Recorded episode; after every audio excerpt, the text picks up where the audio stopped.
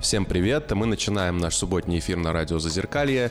И сегодняшняя наша тема очень, с одной стороны, непростая, с другой стороны, гость интересный. И я надеюсь, что у нас получится разобраться. Итак, э, тема — это реабилитация для людей с инвалидностью.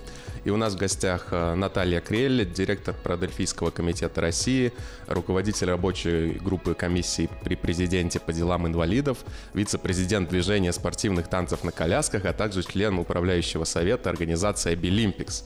Вот, как много всего, и это, на самом деле, как я понимаю, даже не все.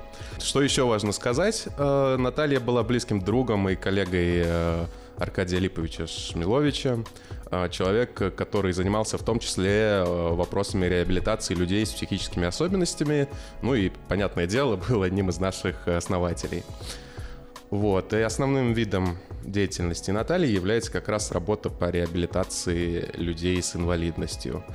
Вот, теперь представлю участников. Это Лена. Всем привет. Наташа. Привет-привет. А, Светлана. Здравствуйте. И Ольга. Добрый вечер. А, я Даниил, Наталья, вот теперь здравствуйте. Здравствуйте. Добрый вечер всем. А, и, наверное, сразу перейдем к вопросам. Хорошо. Первый вопрос Вообще для тех, кто в танке и не в курсе, расскажите, насколько сейчас вообще доступна помощь для людей с инвалидностью? В целом по стране для всех нозологий. Я правильно понимаю ваш вопрос? Да, думаю, да, конечно, конечно. Да? да. Э, смотрите, если говорить, если просто взять и сравнить то, что произошло за последние 10 лет, то я хочу вам сказать, что изменения произошли колоссальные. Может быть, нам не всегда и не очень жестко это заметно, потому что все это растянуто в наших жизнях, в наших жизненных пространствах и накладывается на наши внутренние какие-то проблемы. Но если вот все это вычленить в отдельную историю, просто вспомнить по вехам, да, вот там, что, как, что происходило 10 лет назад, да, какие проекты мы заводили, какие проекты мы раскручивали 10 лет назад, там, 12 лет назад, и что происходит сейчас, то я точно вам могу сказать, что изменений достаточно много. И самое главное изменение, на мой взгляд, э, все-таки касается того, что люди с инвалидностью появились в сознании общества в целом. Потому что до этого людей с инвалидностью общество просто от, выталкивало из своего сознания всяческими способами, всеми возможными и невозможными путями. Кто-то просто отгораживался, сидел вот как раз в танке делал вид, что ну где-то, наверное, есть инвалиды, а в нашей стране их просто нет. И я ездила, например, в регионы, приезжала и говорила там с руководителями регионов, они говорят, да мы все это сделали, но у нас же инвалидов просто нет. Ну то есть это прям вот ну такая реальная убежденность, да. А, кто-то боялся говорить на эту тему. Кто-то откровенно мне говорил, пока эта тема меня не касается, она не войдет в мою жизнь. Как только я хоть немного начну в эту сторону думать, это сразу же станет частью моей жизни. Кто-то просто брезговал на эту тему говорить, потому что некий такой снобизм человека без инвалидности присутствовал, да, кто-то просто не знал, что с этим делать. Но эта тема обществом отвергнутая в, в полном объеме, она очень и очень слабо прорывалась именно в общественном сознании в целом. Я не говорю про отдельно взятых людей, которые пытались что-то делать, какие-то там программы делали. Более того, у нас в стране уже много десятилетий существуют всероссийские общества инвалидов, да, которые так или иначе боролись и, ну, или консолидировали, скажем так, проблематику инвалидов и выводили ее в какое-то решение. У нас, например, в стране Всероссийское общество глухих – это старейшее европейское общество, да, вот казалось бы. У нас существовали интереснейшие истории, связанные с э, приятием общественным э, в общественном сознании и психиатрии еще в XIX веке. Да? У нас существовали интереснейшие разработки Института Герцена по слепоглухим, которые сегодня можно найти, кстати, только в их закрытых библиотеках и хранах. Да? Только сейчас мы это вытаскиваем. Более того, в России, даже если уж совсем откровенно говорить, есть издание плейбоя для слепых людей на Брайле.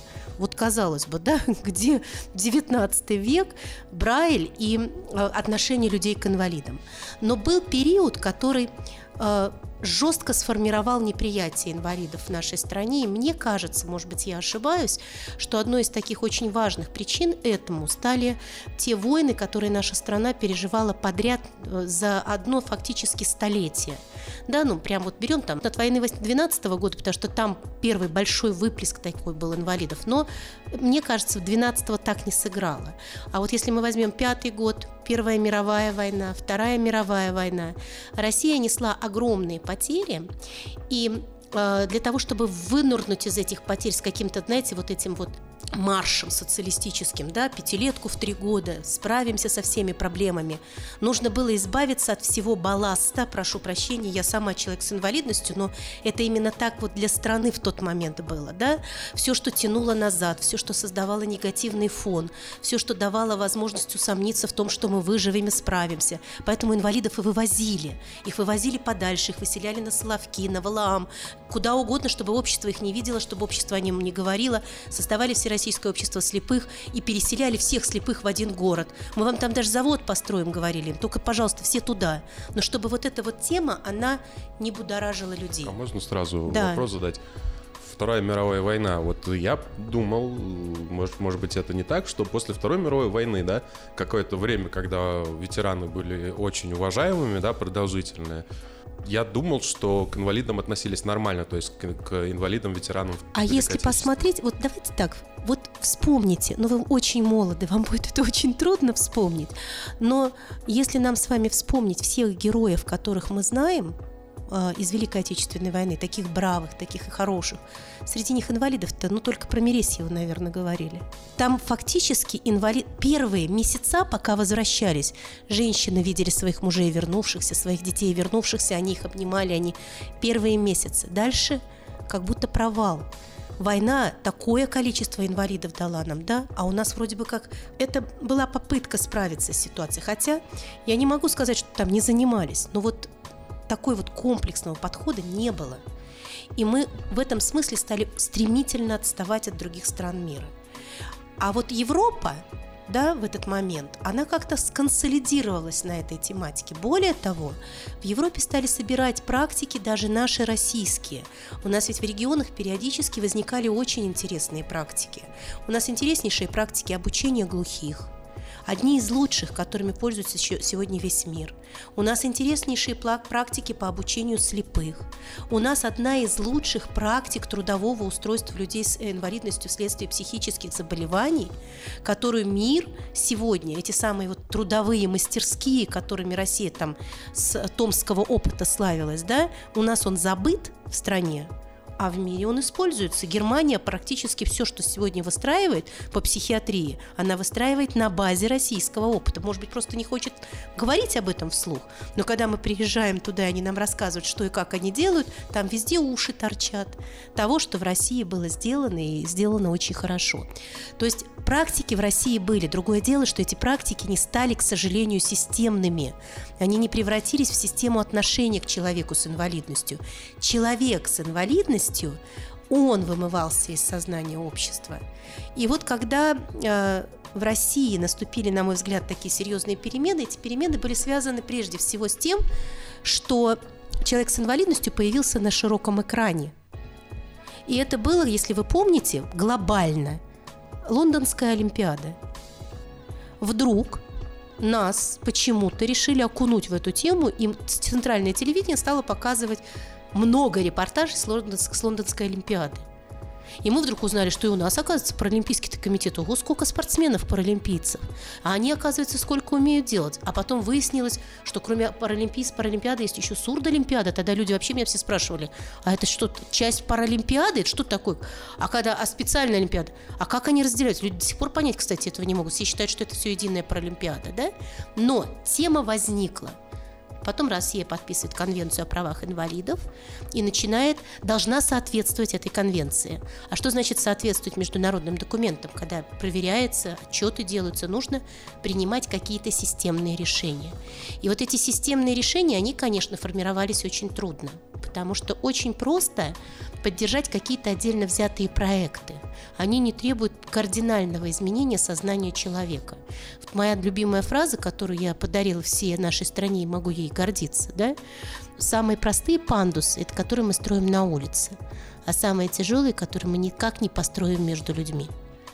Да, вот, вот этот пандус, он самый сложный. И мне кажется, когда сегодня мы говорим о том, что происходит в сообществе, мы можем сегодня говорить о том, что вот эти первые, может быть, не пандусы, а навесные мосты, но в нашем обществе появились.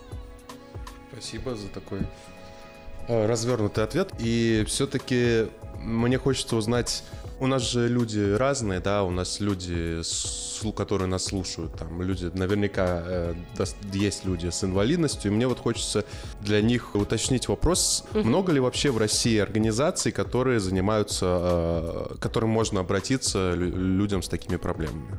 С инвалидностью? Да. Всероссийских организаций всего четыре. Это абсолютно мало, вот я вам честно скажу, да. Это Всероссийское общество инвалидов, которое, по идее, должно объединять всех людей с инвалидностью, не входящих в другие общества.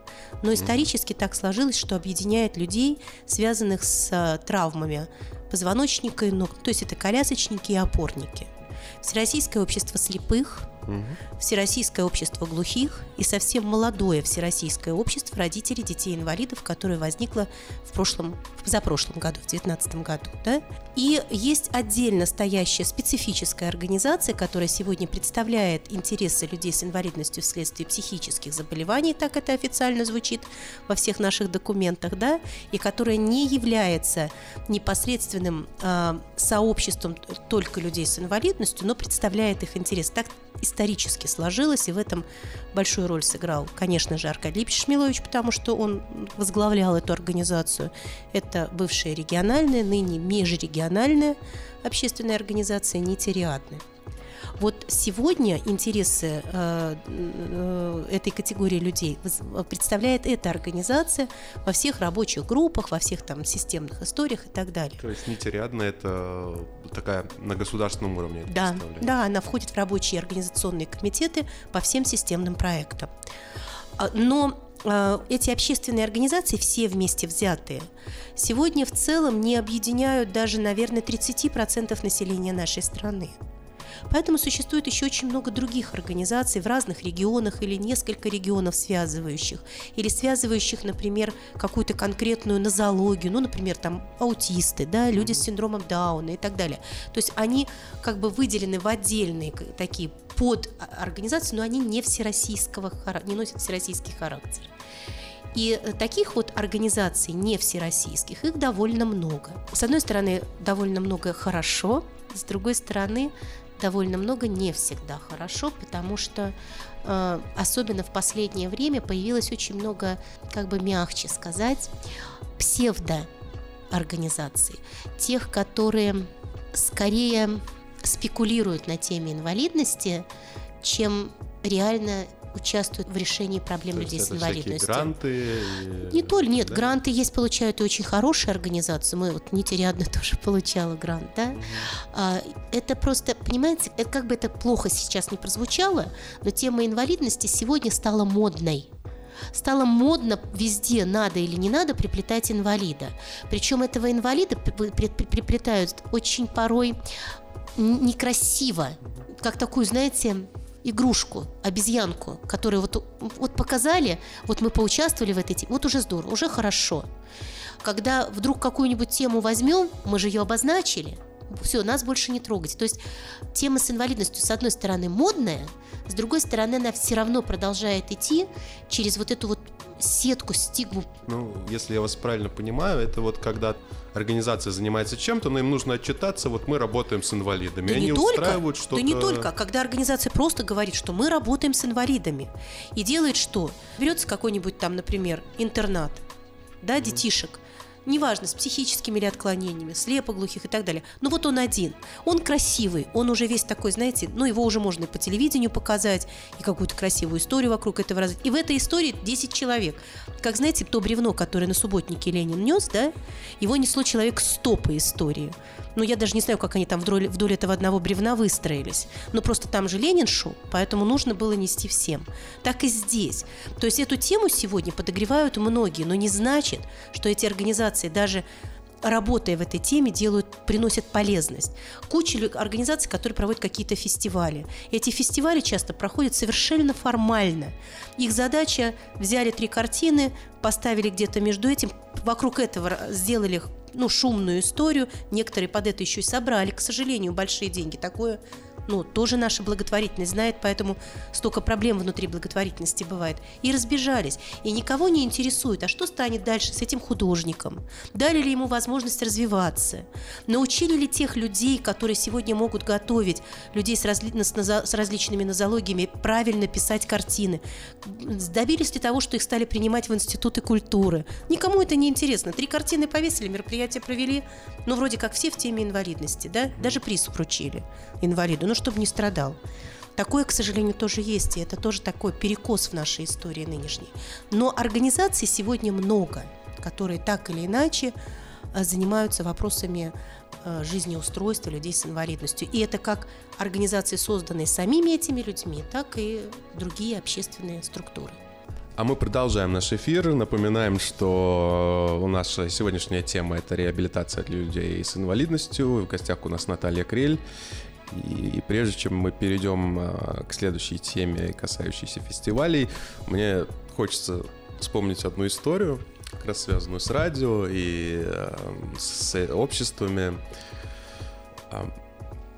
Какое-то время назад, года два, наверное, назад, мы а, нас позвали в Всероссийское общество слепых – вот, оно как-то вообще, я тогда жил на Полежаевске, оно вообще прямо рядом с моим домом находится, вот, и я пошел туда, э, я уже не помню, там, по-моему, Даша пошла до этого, вот, а я пошел вот туда один. И, и я, я захожу, там меня начальник, вот он меня взял, мы с ним говорили долго, то ли там что-то обсуждали, то ли интервью какое-то брали, не помню уже.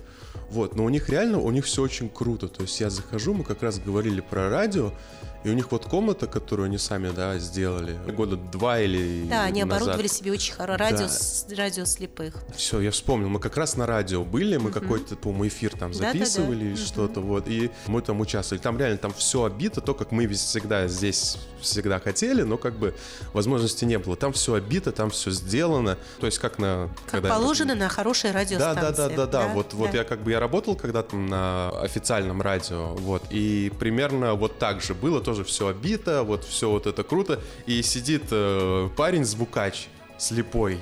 И, блин, и он слепой, и он вот все, все, всем вот этим монтажем да, на профессиональном да. пульте занимается. Я такой смотрю, я не знаю, как это передать через микрофон, но я просто запало мне в душу, это было просто очень круто. Мне ну, всегда казалось и кажется, что наша страна не очень заботится, да, об инвалидах, и не только об инвалидах, вот, но, как бы, когда я пришел туда, я увидел, что, в принципе, ну, неплохо, что, как бы, что люди, как бы, сделали очень классное радио, что люди вот сами все оборудовали, что там, ну, реально приятно находиться, и меня это вот очень поразило в хорошем смысле этого Нет, общество, всероссийские общества, они вообще много занимаются вот такими вот отдельно взятыми направлениями. Если говорить, например, о Всероссийском обществе слепых, то у них существует по стране специальные школы, которые обучают вновь ослепших или родившихся слепыми людей, например, пространственному ориентированию. То есть они их учат жить в пространстве свободно. Ну, не настолько свободно, как мы с вами, да, но тем не менее они учат очень правильно воспринимать пространство и в нем ориентироваться. Я вам хочу сказать, что когда я поехала на Всемирные игры слепых, буду, я, у меня там, правда, много должностей, вы всех не зачитали, да? Это еще все, практически многие федерации спорта. И вот э, я э, член попечительского совета Федерации спорта слепых. И проходили в Сеуле Всемирные игры слепых. Сеул это страшная история с точки зрения э, сориентироваться вообще в городском пространстве. Английский не очень они приветствуют. город выстроен какими-то в какой-то совершенно своей логике непонятной. Метро вообще не разобрать, как войти. А я туда приехала первый раз, впервые, наверное, за многие годы, за несколько э, за сутки до начала мероприятия. У меня было свободное время. И я думаю, сейчас я пойду погуляю. Вышла, минут 40 покрутилась, ничего не могу понять. Вернулась обратно, звоню в Москву и говорю, слушайте, я не разобралась. Лидия Павловна Абрамова, президент Федерации спорта слепых, говорит, сейчас наши приедут, погоди, разберутся. Приехали наши девчонки, дзюдоистки, тотально слепые. Вышли минут на 40 в город, погуляли, походили, пришли в гостиницу, мне рассказали, куда идти, как чем пользоваться и что делать. Это к вопросу о том, кто из нас вообще и в чем ограничен. Вот я ненавижу эту фразу «люди с ограниченными возможностями», да? Потому что, когда мне говорят про ограниченные возможности, я понимаю, что это, наверное, прежде всего про тех, которые себя считают условно здоровыми. Вот них самые ограниченные возможности. Поэтому очень много сделано. И для реабилитации сделано много. Тоже Всероссийское общество слепых, у них есть, например, школа собак-проводников, своя, собственная. На сегодняшний день это самая сильная школа в мире. В нашей стране существует. Только по нашим технологиям подготовленные собаки являются уникальными проводниками, не поводырями. Потому что поводырь – это тот, кто тебя ведет, тебя не спрашивая. Взял под руку и пошел а он проводник, тот, который тебе помогает правильно передвигаться в пространстве. Так это школа, там у них одно родильное отделение такое, какому позавидует любая женщина. Я уже не говорю о собаке, да? И Может... коты, кстати, на балансе. А коты что делают? Как чего? Раздражают собак.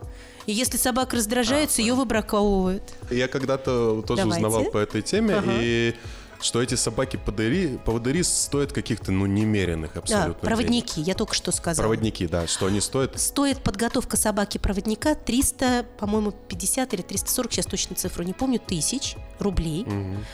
Это деньги, которые полностью берет на себя государство. Э, сам слепой человек получает собаку-проводника в качестве э, средства реабилитации – по своему индивидуальному плану реабилитации. То есть самому человеку собака не стоит никаких денег. Слепые приезжают в школу в эту, проживают несколько недель в этой школе, пока собака привыкает к нему, к человеку, к хозяину, к своему, а хозяин к собаке, и потом вместе с собакой уезжает домой.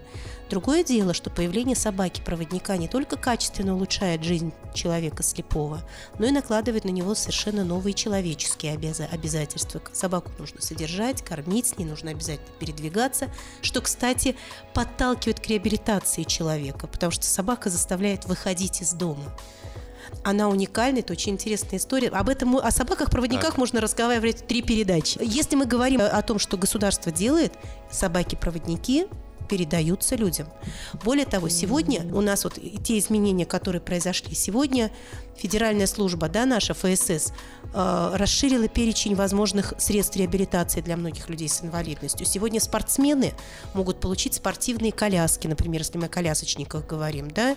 Сегодня, если есть необходимость дополнительного оборудования для того, чтобы в каких-то реабилитационных мероприятиях участвовать, если вы доказываете свою активность, страна это делает. А Билимпик, с которым вы, например, тоже активно многие участвуете, да, это тоже достаточно дозатратная история, на которую идет государство до конца недостроены, еще требующие очень многих задач, но это те вложения, которые государство... Нельзя говорить, что сегодня государство в стороне от этого вопроса. Нет, это не так. Государство делает много. Другое дело что объем проблемы настолько велик, а мы настолько отстаем от того, как стремительно меняется запрос общества, что вот мы все время попадаем вот в эту дыру недостаточности. Э, один вопрос, если можно коротко, а потом уже перейдем к фестивалям. Ну, я просто не могу его не задать, мне кажется, это будет неправильно. Вы сказали, что слепые э, люди получают а, собак-проводников, да, что спортсмены получают коляски, но все ли получают, скажем так, вот эти привилегии? Каждый ли слепой, который хочет получить собаку, да. получает ее? Да. На сегодняшний день та потребность, которая существует в стране в собаках-проводниках, удовлетворена. Вот это то, что меня удивляет. Не потому, что я удивляюсь, что как же так? Неужели? А знаете, почему меня это удивляет? Почему так мало слепых людей готовы переходить к более активному образу жизни?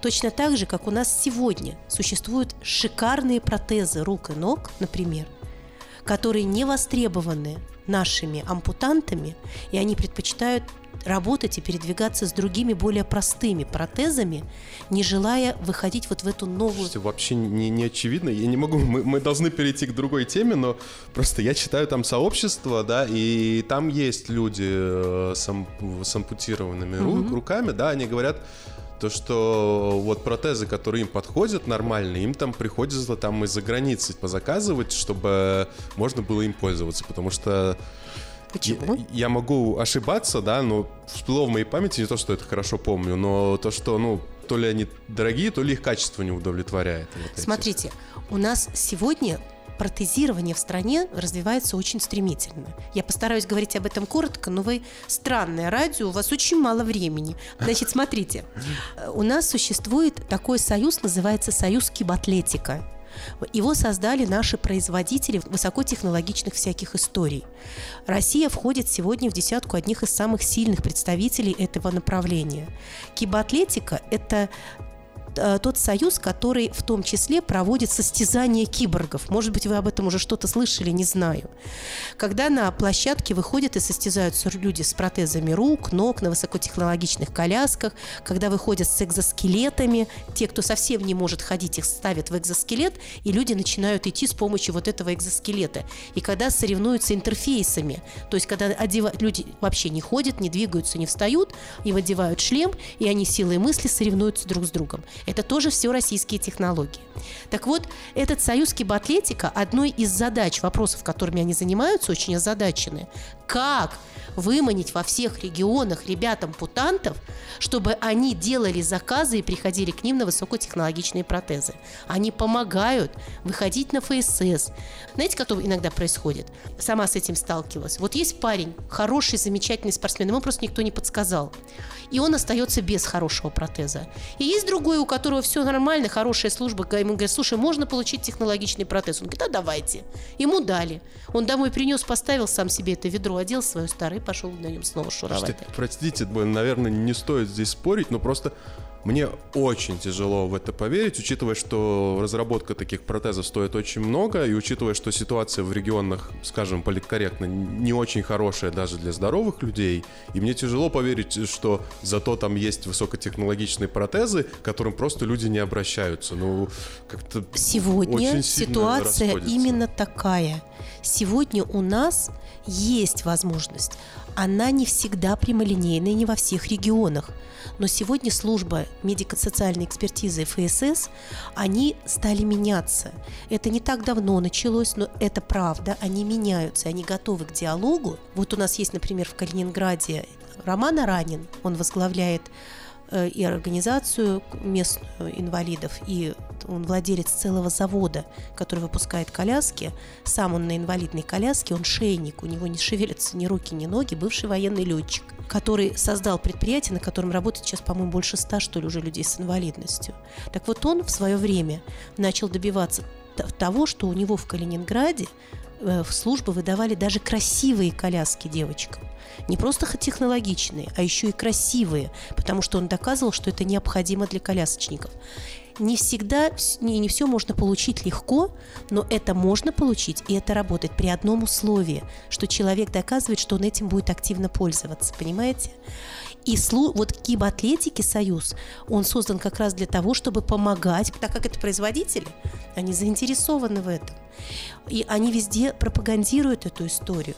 Есть, конечно, регионы, где вообще очень трудно людям. Они очень мало чего могут добиваться. Но для этого ну, нужно выходить на тех, кто помогает, узнавать об этом побольше. Знаете, в чем беда? Беда в том, что у нас очень низкая информированность у людей с инвалидностью. Мальшу, маленький пример приведу, чтобы мы закрыли уже эту тему. Вот мы очень часто, например, собираем деньги на, на операцию какому-нибудь ребенку с тяжелыми там, ну, проблемами, да, собираем всем миром. И иногда вот смотришь на эту ситуацию, думаешь, ну что же это такое? Потому что все, на что мы собираем, ему полагается с точки зрения э, государственной. И если бы родители имели хорошо юридически подкованный статус, они бы это все могли получить, не собирая деньги.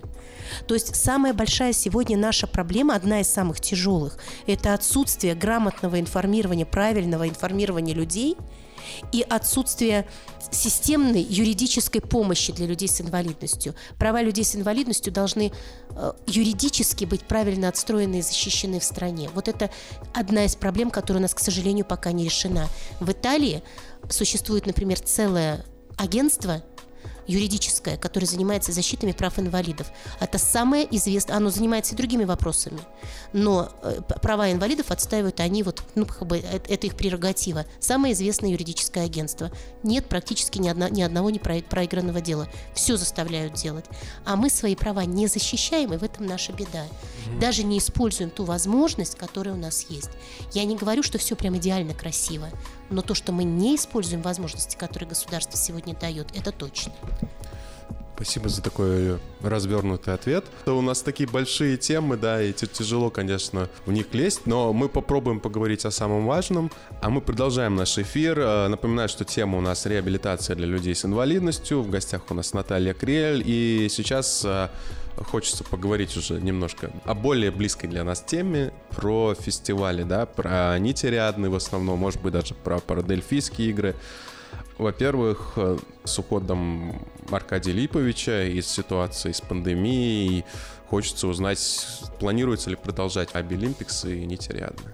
Абилимпикс – это системное движение, которое существует не в связи с Аркадием Липичем, а в том числе благодаря ему, но уже во всей стране. Это системное мероприятие, которое находится э, внутри государственных программ. То есть существует государственная программа, называется Абилимпикс.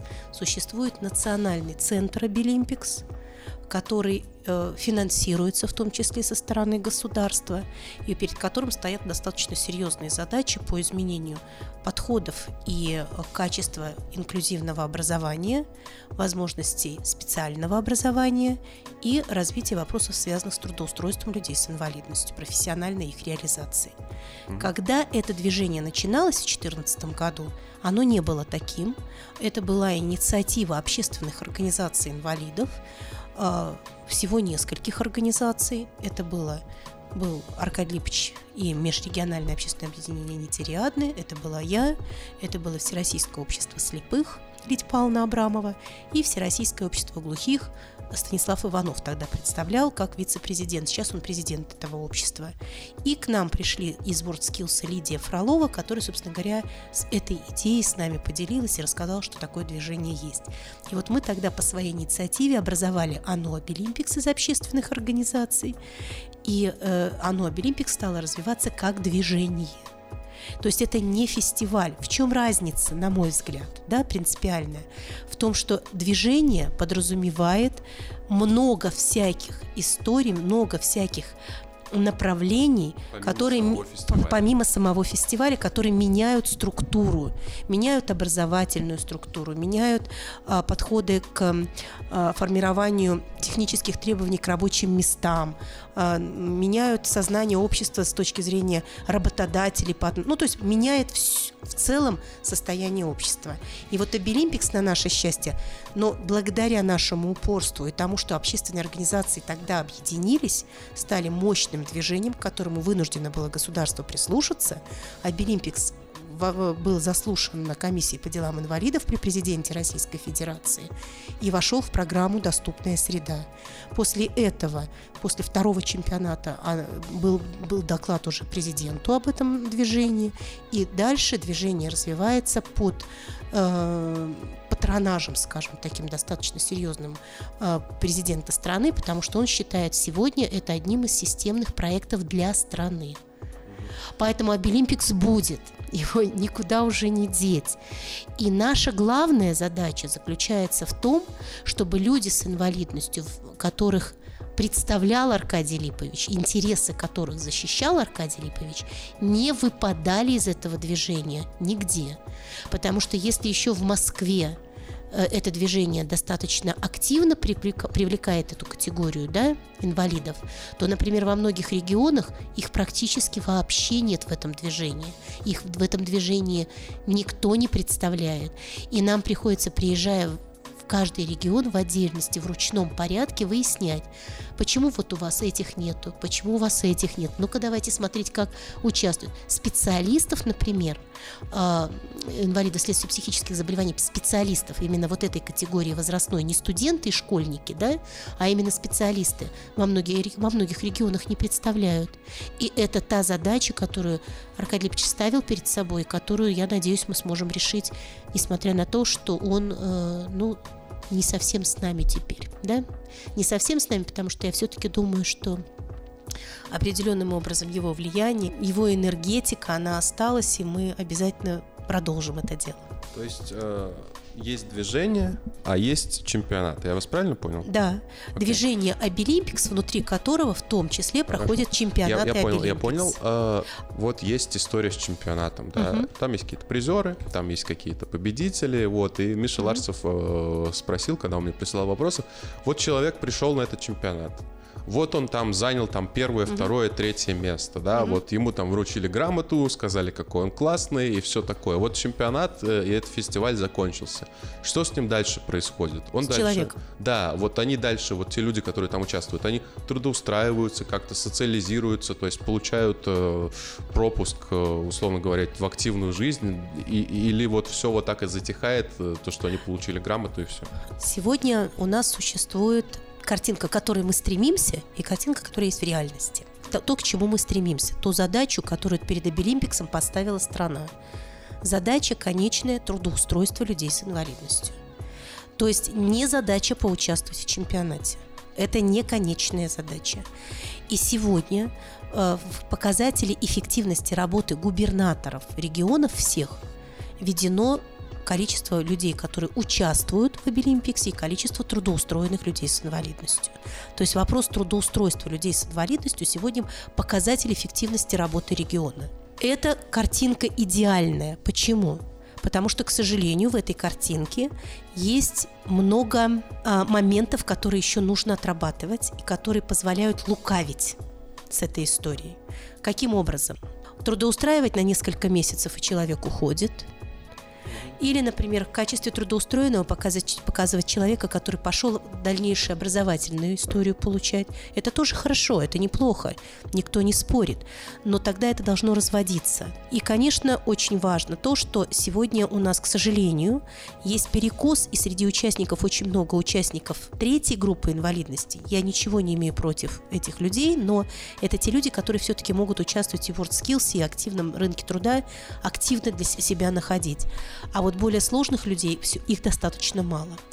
Поэтому у нас сегодня стоит такая серьезная проблема, как выстроить для каждого траекторию таким образом, чтобы, а, несмотря на то, что его, например, трудно готовить этого человека, или он требует отдельной профессиональной подготовки, отдельной программы профессиональной подготовки, мы, мы должны найти ему такую программу, чтобы в конечном итоге он стал сравним по своим способностям на рынке свободного труда с тем, у кого нет инвалидности, и конкурировал с ним. Но Обилимпикс дает определенные преимущества, потому что сегодня уже, например, на HeadHunter, да, очень, на многих поисковиках, которые связаны с трудовым ресурсом, mm-hmm. вот эта вот абвиатура участника, победителя Обилимпикса дает определенные преимущества.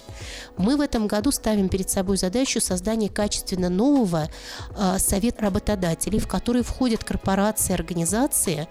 Э, как правило, это крупные корпорации, к сожалению, чаще, хотя не всегда, но очень часто это еще и иностранные организации, да, которые социально настроены, и для которых работа людей с инвалидностью не является какой-то диковинкой. Да? Mm-hmm. А, То есть, э, хорошо, я попробую резюмировать и поговорить о Нити Ариадны. Угу.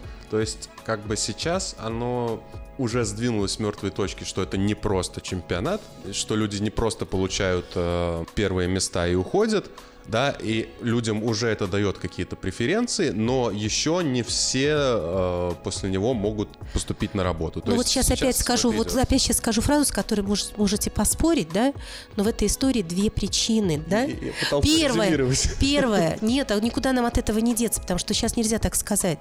Первое, это то, что работодатель не всегда готов. У нас еще, мы никуда стигму общества в целом не дели. И мы до сих пор слышим вопросы, что если у нас участвуют люди с инвалидностью, например, вследствие психических хронических заболеваний, нас часто спрашивают, «А если их так много будет, это не опасно? Но мы слышим эти вопросы, это правда жизни. Ну это да. Да, и мы на это вынуждены отвечать, а ничего, что вы вообще живете в мире? Вообще мир не опасен? а вы знаете, какой вы сегодня и какой вы завтра. Вы сами себе не опасны. Ну, то есть, но у людей стигма определенная, да, вот определенная картинка какая-то нарисованная. А вторая трудность заключается в том, что и люди с инвалидностью не остаются на работе. Они тоже уходят с рабочих мест. Они не сохраняются на рабочих местах. Люди, когда они вдруг начинают выходить в нормальный рабочий режим, когда каждый день надо приходить на работу, когда каждый день нужно выполнять обязательства, когда к ним начинают предъявлять определенные жесткие требования жить в этих рамках, оказываются к этому не готовы. А еще есть третья причина, которая это касается уже человека с инвалидностью. А третья причина касается государственных необходимых изменений, потому что во многих регионах существуют добавки к пенсиям, которые, если человек трудоустраивается, у него забираются. И наша сегодняшняя задача да, знаем, преодолеть эту законодательную, ну, эту законодательную глупость, потому что человеку платят пенсию за то, что он инвалид, и инвалидность никуда не делась. Он с ней продолжает жить, и это никак не мешает э, ему работать и получать эту пенсию. Вы думаете, есть шанс? Уверена. Вы знаете, мне такой же вопрос задавали тогда, когда мы начинали впервые бороться с тем, что не надо каждый год подтверждать инвалидность человеку с ампутированной ногой. Mm-hmm. Ну, добились же, делаем. А то, что Миша говорит по поводу того, что вот поучаствовали и пошли, да, это, конечно, вопрос больной, но я хочу сказать, что когда-то нашей категории просто поучаствовать в чемпионате, это было очень важно. Потому что впервые, когда мы проводили в Москве чемпионат, в котором участвовали люди э, с психическими расстройствами, такие вопросы, про которые я вам говорила, это опасно или нет, задавали нам на уровне первых лиц. Понимаете, то, что мы стали участвовать, то, что эта категория стала привычной, то, что нас перестали воспринимать как опасными, вот мы сделали первые шаги. Кто-то эти шаги должен был сделать и просто поучаствовать. И это тоже было важно. Да. Это же все путь. Просто, понимаете, все это путь двух двух историй. Людей с инвалидностью и людей без инвалидности, которые на самом деле все просто люди, но их когда-то вот кто-то так вот разъединил, и это разъединенное сознание, это пока берега, два берега у одной реки. И это вот пересечение, оно очень непростое. Поэтому, конечно, нет, я не могу сказать, что у нас красота. Все, кто отучаствовал в Обилимпиксе, все трудоустроены. Нет, конечно. И причины, опять говорю, две. Работодатель не всегда готов, и инвалид не всегда готов. У нас очень многие люди с инвалидностью предпочитают остаться просто на пенсии. Это тоже правда. Это непростой вопрос, но, может быть, тем он и хорош, то, что он непростой, и именно поэтому его и важно поднимать. А ответ правильный, потому что ну, он описывает э, реальное положение дел, дел, поэтому, мне кажется, это очень важно. Гости сидят, молчат. Это так вы можете, я не знаю, чего, чего вы молчите. Гости сидят с квадратными глазами, потому что понимают, что все это правда. Потому что, во-первых, я сталкиваюсь с тем, что действительно многие люди не только инвалиды, но и люди без инвалидности предпочитают оставаться в зоне комфорта. То есть даже если она им зона комфорта ни разу не зона комфорта, они предпочитают они оставаться... Привыкли, они она стала зоной комфорта. Получается, что люди предпочитают оставаться там, где они находятся, и ничего не делать нового. То есть даже если им приносишь вот букет золотых возможностей. Я вот не, не совсем с вами согласен. Я сталкивалась с обществом алкоголиков и не только. И я могу сказать, что людям приходишь, говорит, ребята, вы в засаде. Есть программа, по которой миллионы людей во всем мире выздоравливают. Народ говорит, а мы особенно у нас не сработало. Нет. Говорит, ну вы хотя бы попробуйте Из зоны комфорта, чтобы вытряхнуть, нужно, чтобы были маяки. То есть вытряхнуть, в принципе, я уверена, Невозможно. можно почти всех. Но кому-то для этого достаточно сказать, слушай, пошли, а? хватит уже дурака валить, что ты тут сам сидишь, себя жалеешь. Кому-то нужно сказать, смотри, есть нитирианты, пойдем посмотришь, да? Кому-то нужно сказать, есть обелим. Но должны быть вот такие вот якоря, за которые человек может зацепиться. Ну вот, да. И я, каждый я вылезти вот, из этой я зоны. Я вот об этом же. Я почему хотел поспорить, сказать, э, потому что как бы тут же такая вещь, что есть человек там какое-то длительное время э, ничем таким не занимался, да, я по себе знаю и uh-huh. вообще, что как бы вот это привычки, вот эти нейронные связи, они как бы они сильно ослабевают. Их нужно развивать заново. заново это, во-первых, да. болезненно. Конечно. А, во-вторых, тяжело, да, и это как бы, когда ты, ну, давайте называть тогда зоной комфорта, да, да ты как Окей. бы, тебе хотя бы не больно, да, да а это да, больно. Это больно, И да. вот учитывая, что это больно, да, тут должны быть, а, вот мне очень понравилось, что вы сказали, коря, То есть ты понимаешь, куда ты ходишь и что ты делаешь. Вот. Да. И маяки. И маяки. Я бы провела аналогию э, с психотерапией.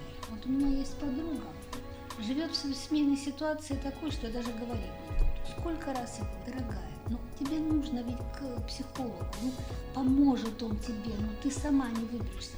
Ну, я приду, кто-то будет во мне копаться. И вот это вот копаться, которым выставляется как щит, ну я ходила, ну и что? Но мне не, мне не помогает. Ну выходит, э, что она просто не хочет ничего говорить. Она сидит рядом с психологом, ну молчит.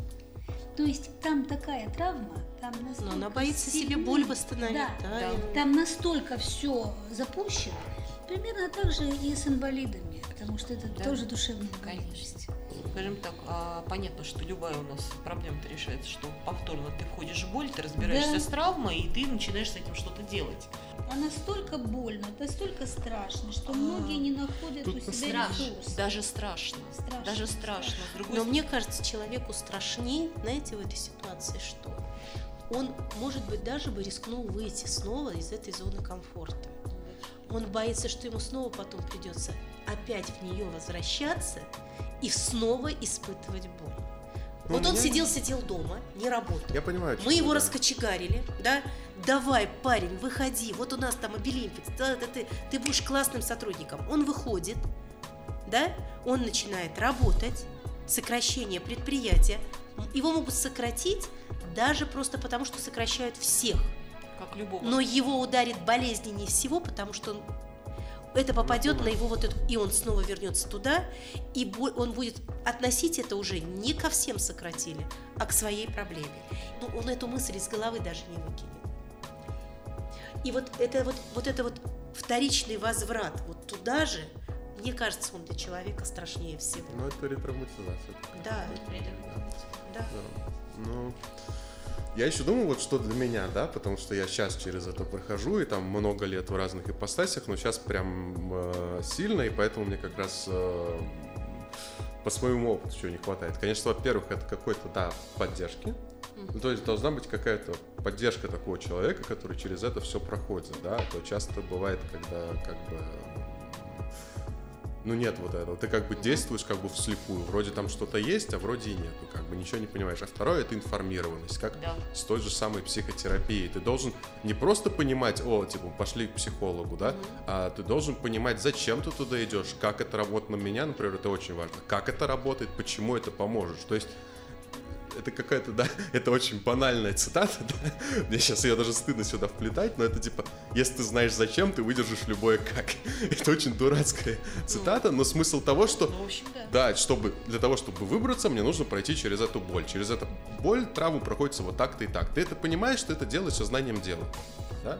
Вот эта информированность, она нужна, потому что если ты просто приходишь к какому-то психологу, учитывая, какое у нас количество мифов, да, ну да, учитывая, да. и, например, вот этот миф, что если я как бы умный, да, человек, допустим, то как бы мне психолог точно не поможет. Это у моего отца есть и у кучи ну, вообще да. людей есть вообще в нашей стране. Там. Учитывая эти мифы, пойти еще гораздо тяжелее туда, да, то есть как бы ты должен понимать, как, как это работает на самом деле, зачем ты это делаешь и, и почему это поможет. Тогда, мне кажется, у человека больше шансов в это все вписаться.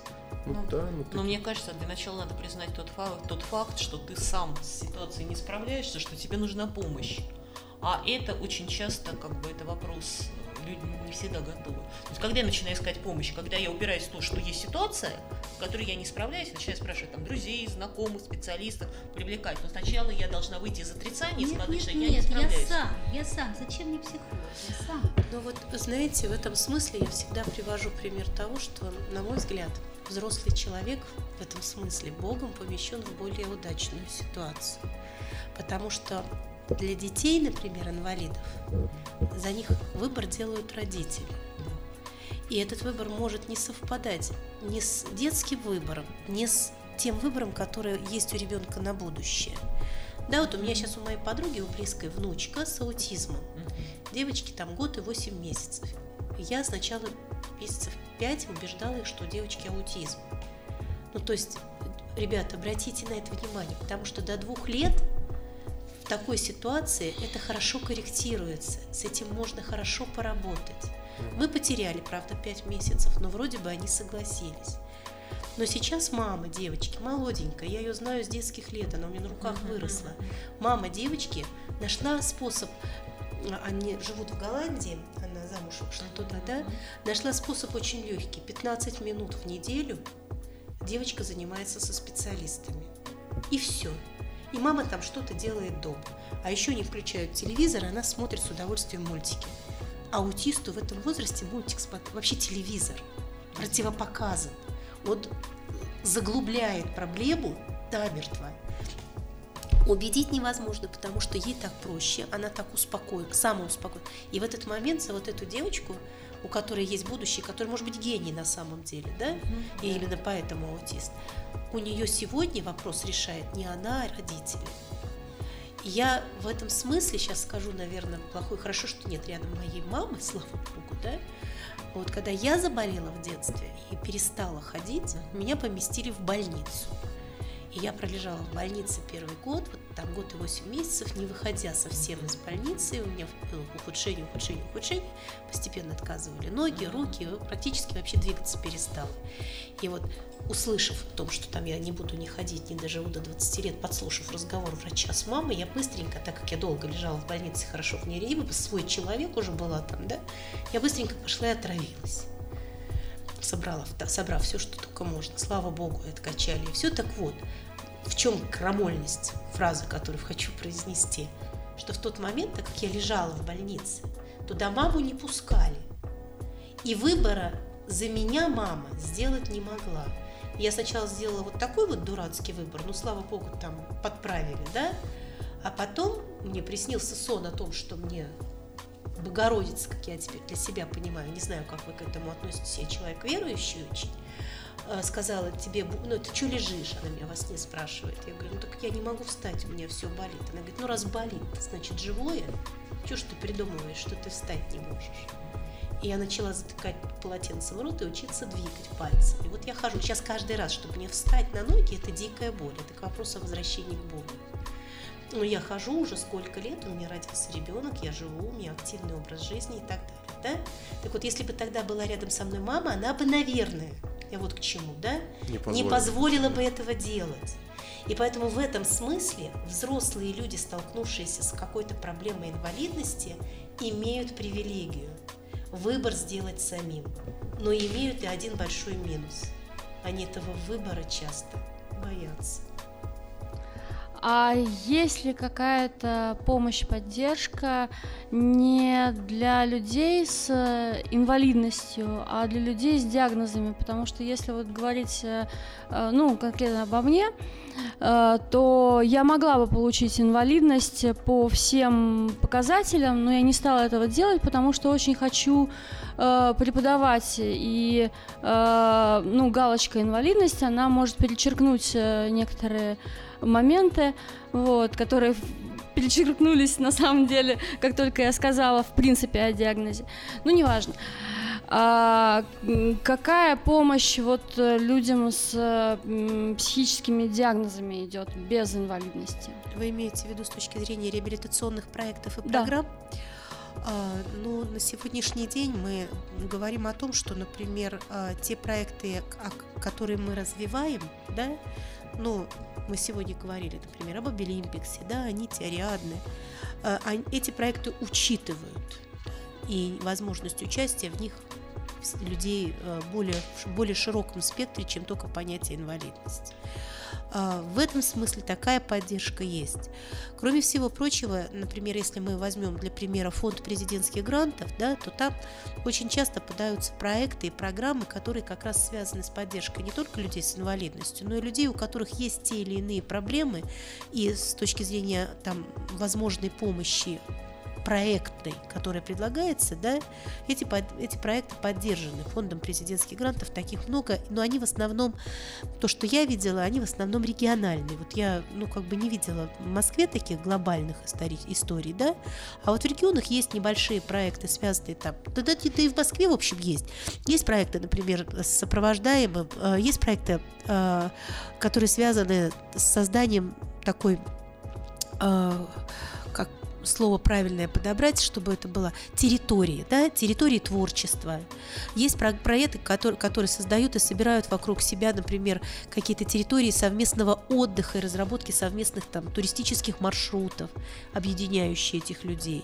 Есть проекты, которые сегодня вот начинают создаваться с точки зрения юридической поддержки консультации. Вот я то, что говорю, что, на мой взгляд, это сегодня одна из проблем отсутствие юридических, э, юридических навыков и знаний у людей. Да? Есть проекты, которые вот рассматривают эту историю. Сказать, что существует какая-то системная государственная история, которая вот рассматривала бы все эти вопросы, наверное, нет, потому что ну, проблема пока слишком глобальна даже для тех, у кого есть инвалидность, и многие не, не решены до конца, да? Ну, правда такая жизнь, и это в каждого из нас выбор. Потому что тогда, в принципе, нужны проекты для всех. Вот для всех жителей страны нам нужен какой-то один глобальный проект, который бы страна бы поддерживала. я предлагаю назвать этот проект «Нормальное качество жизни». А, Наталья, скажите, а есть ли какие-то программы поддержки для родственников людей с инвалидностью? Потому что это вопрос э, достаточно важный в связи с тем, что с проблемами не сталкиваются не только люди с инвалидностью, но и их родственников, потому что а, они, их жизнь а, вовлечена в сферу как это, как это лучше Человек, сказать? Жизни человека с инвалидностью. А, да, да, то есть их жизни тесно связаны с жизнью человека с инвалидностью, и иногда очень сложно привести грань, где кончается человек, жизнь человека с инвалидностью, где начинается жизнь родственника. Да, на мой взгляд, это одна из очень острых проблем, которые на сегодняшний день в нашей стране, на мой взгляд, не решается совсем потому что сегодня э, системных программных продуктов, поддерживающих родителей людей с инвалидностью, родственников людей с инвалидностью, которые, в общем, часто оказываются всей своей жизнью погружены в жизнь другого человека. Таких проектов нет. И отсюда огромное количество выгораний человеческих, да, отсюда огромное количество трагедий, когда э, тот, кто рядом с тобой жил, вдруг уходит, да, и разрывается цепь.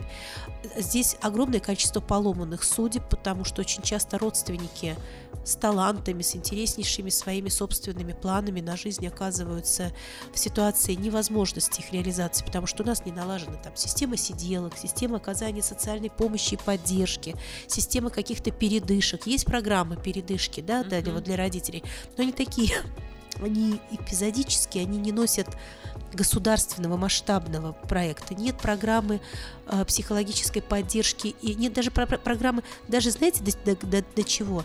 У нас нет программы совместного отдыха, то есть вот ребенка с инвалидностью отправляют, например, на лечение, по-хорошему должна быть рядышком программа ре реабилитации, лечения родителя, который с ним едет, а он часто полностью себя еще и оплачивать должен, да? То есть эта проблема на сегодняшний день существует, и, к сожалению, пока э, плохо решается. То есть это вопрос вообще очень острый, потому что я столкнулась с тем, что когда у меня была парализованная мама, я была 10 лет вовлечена в ситуацию с ее сначала инсультом, mm-hmm. потом обслуживанием, потом вопрос с клиниками. И э, э, этот вопрос, вот эти все вопросы, которые я проходила, оказалось очень сложно вообще обсуждать с обществом. У нас общество считает, что когда кто-то в семье заболевает, что ты должен положить всю жизнь, и получается, что ты действительно кладешь жизнь, а, но надо понимать, что есть твои возможности, есть то, что ты можешь и должен сделать для своего близкого болеющего человека, а есть то, с чем ты сталкиваешься, что ты сделать не можешь. Это тоже надо понимать, что у любого человека есть пределы. Пределы эмоциональные, пределы материальные, пределы психологические, что я столкнулась с тем, что даже я, у меня не было возможности проговорить со специалистом, с чем я сталкиваюсь, и даже чтобы мне подсказали какие-то выходы, какие-то решения, потому что я вот сейчас, это прошло уже очень много лет, я очень четко понимаю, что если у тебя самого нет ресурса, у тебя практически нет возможности помочь своему близкому. Ну, глобально это так. Есть регионы, в которых отдельно взятые там люди, которые не безразличны оказываются у каком-то, в каком-то объеме у власти или имеют какую-то возможность решения в каком-то объеме, да, этого вопроса они его решают, э, но, к сожалению, еще раз говорю, нет системной истории, а следовательно у нас, например, нету нормальных, хорошо функционирующих там э, домов, для престарелых, таких, в которых не жалко, не, не стыдно, не, и не больно страшно. и, не, не страшно. страшно отдать своего родственника, и ты понимаешь, что э, это будет ну, достойная история, в которой ты будешь просто участвовать, и которая просто с тебя снимет необходимость 24 часа быть рядом. Да? У нас нет системы, еще раз говорю, социальных работников. Со мной тоже бабушка живет, вот ей 100 лет. Да? И э, там три года назад она слабала шейку бедра. С этого момента она стала требовать просто постоянного надзорного такого состояния. Я должна, да, и я должна либо э, бросить все, что я делаю, и сидеть около нее 24 часа, либо нанять сиделку. Сиделку я могу нанять только частным порядком за свои деньги, потому что ни одна социальная служба выстроит со мной социальный маршрут, да, который бы позволил мне решить эту проблему, просто ну, у нас там нет таких служб. И если я там могу себе позволить это, да, по каким-то причинам, родственники мы все сложились, то есть семьи, которые не могут позволить.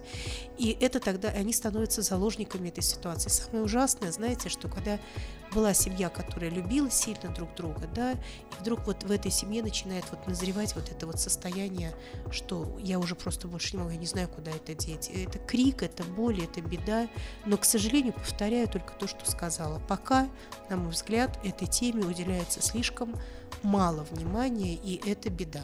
Ну, получается, что эти вопросы надо поднимать, Конечно, об этом надо, надо поговорить, об Конечно, этом надо, надо не бояться говорить, не бояться получить осуждение со стороны других родственников, со стороны друзей, знакомых, со стороны общества. Ну и предлагать, и, и предлагать, предлагать какие-то варианты, варианты решения. Да, да. И говорить, э, и просить помощи, говорить, что я мне сложно, я не справляюсь, пожалуйста, помогите. Да, да, и конечно. обращаться за помощью и к близким, и к другим родственникам, и э, к, даже к посторонним людям, потому что ты никогда не знаешь, откуда придет конечно. решение, ответ какой-то ответ. Об этом надо говорить, и я надеюсь, что со временем мы сможем с этим что-то сделать. Да, по поводу тех, кто вас общества. осуждает, мне очень нравится, когда поговорка, которая говорит, прежде чем осудить человека, одень его сапоги, да, и, и пройди его, милю. пройди, пройди его милю, да.